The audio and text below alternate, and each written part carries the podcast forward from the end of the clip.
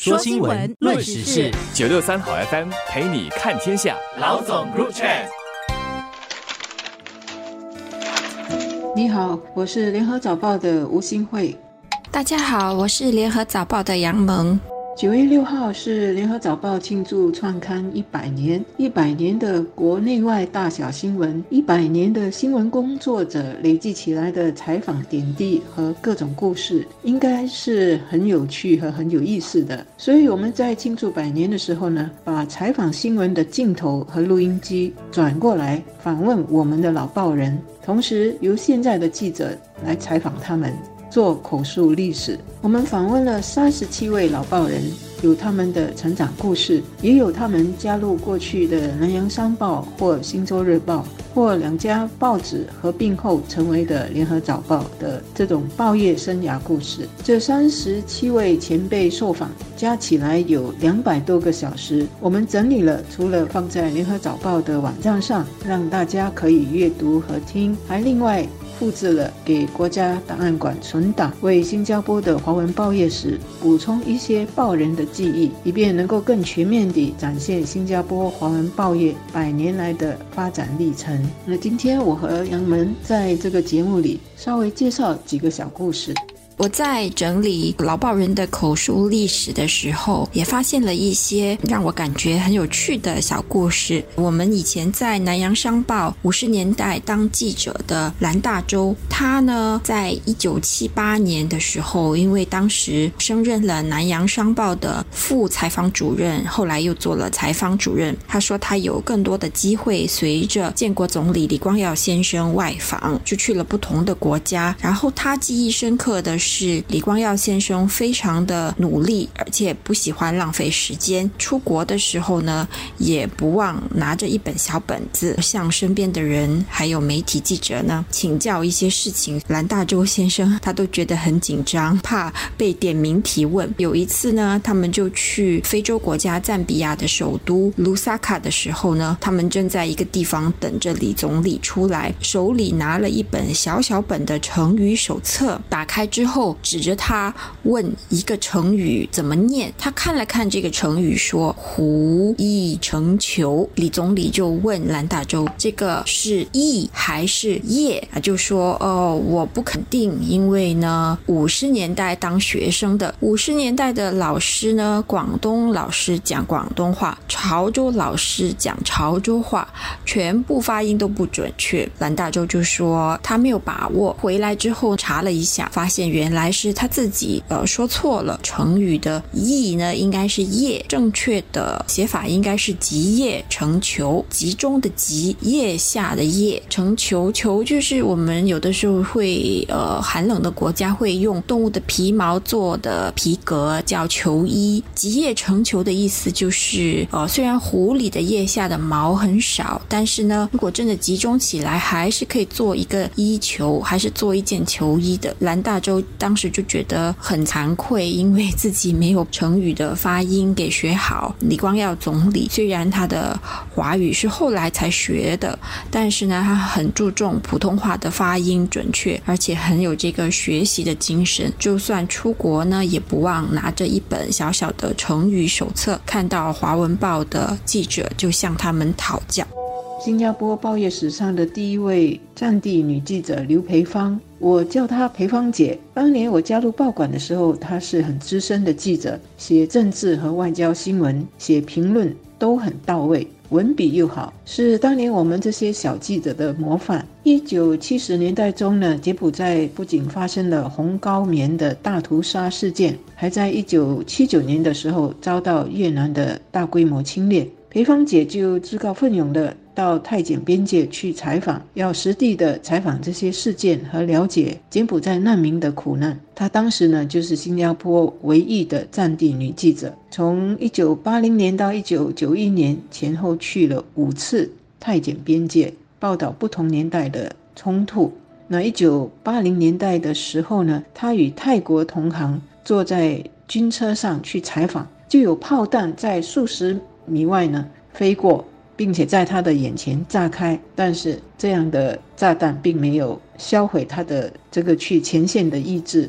裴芳姐说呢，他一心想要寻找冲突的真相，难民的苦难也就不会有害怕的感觉了。另外一位让人印象深刻的老报人的故事呢，是汪慧迪老师的故事。汪老师一九三七年出生，他本来是在中国的曲阜那边担任现代汉语教学工作，后来一九七九年移居香港，一九八四年来新加坡任职于新报业媒体的前身，就是新加坡报业控股华文报集团，先后担任新闻改写员兼辅导、高级新闻研究员以及语文顾问。他著有一些著作，比如说《现代汉语》《中学语文基础知识》《新加坡特有词语词典》，还有《全球华语大词典》等字典。嗯，他的故事呢是说，他以前在早报担任语文顾问的时候，时不时会接到一些读者的来信，说早报上用的错别字或者是词语用的不对，就负责去找出那些词语的典故，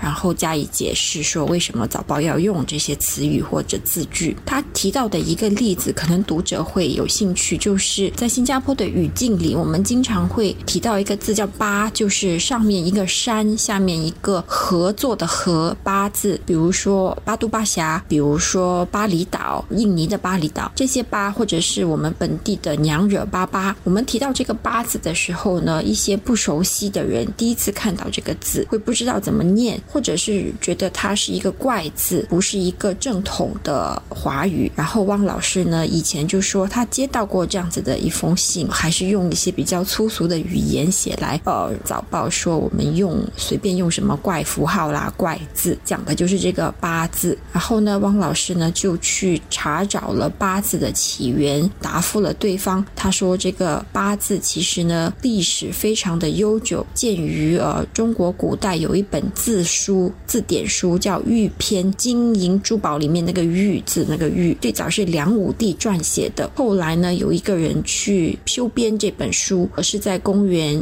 一零一三年的时候，一个叫陈鹏年的人重修的词书，是在那里开始呃收集的。中国古代有名的运书叫《集运》，也收集了收到了这个八字。所以这个看起来很怪的八字，其实已经有一千多年的历史了，不是说南阳这边呃新发明的一个字，有历史的字。然后我们。现在看到八字用在巴厘岛啊，娘惹巴巴，我们都觉得有亲切感，然后很有这种南洋风味。另一个小故事是来自另一位退休的资深报人谢崇文。谢崇文曾经是新加坡的乒乓国手，我小时候很喜欢看他和另外一位国手陈开国代表新加坡参赛，而且频频得奖。没想到我二十多岁加入报馆的时候，会遇见谢崇文大哥，兴奋极了。他是在一九七二年加入南洋商报，当时已经是乒乓国手了。他当了十一年的国手，拿下七届全国男单冠军。那么他这种又是记者又是乒乓国手的身份呢，让他跑体育新闻近水楼台，很容易接触到运动员和体育机构的人，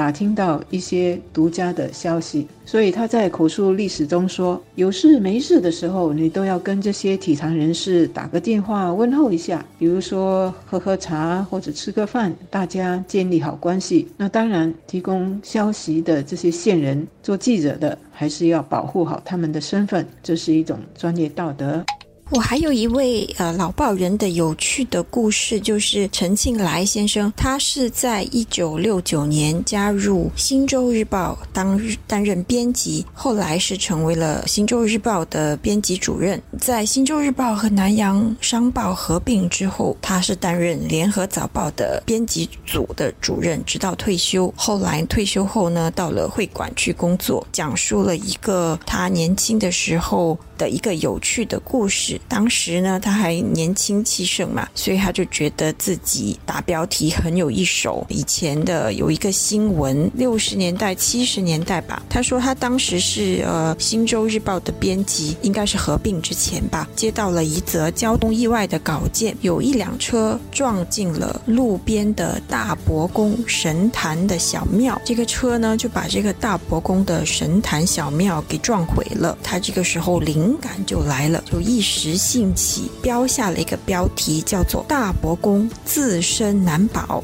他就觉得这个标题很好，得意洋洋的。结果呢？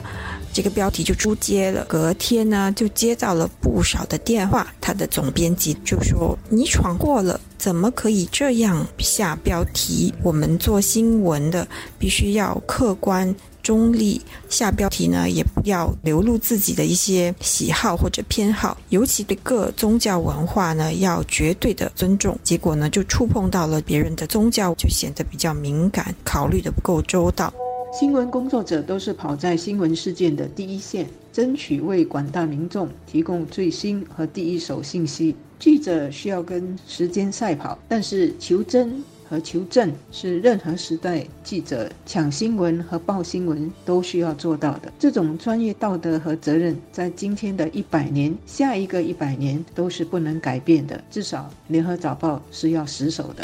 早报的口述历史的网站有收集了三十多位老报人的这些有趣的故事，我们可以看到他们接受口述历史访问的时候的原稿记录，有很多是呃也很有意思的老照片。然后呢，我们还有去上载他们做口述历史的录音，可以原汁原味的听到这些录音，还有刚才讲的这些小故事。嗯，他的网站有一些长，但是如果想要听的话，可以搜索啊联合早报口述。历史出来的第一条链接应该就是这个网站了。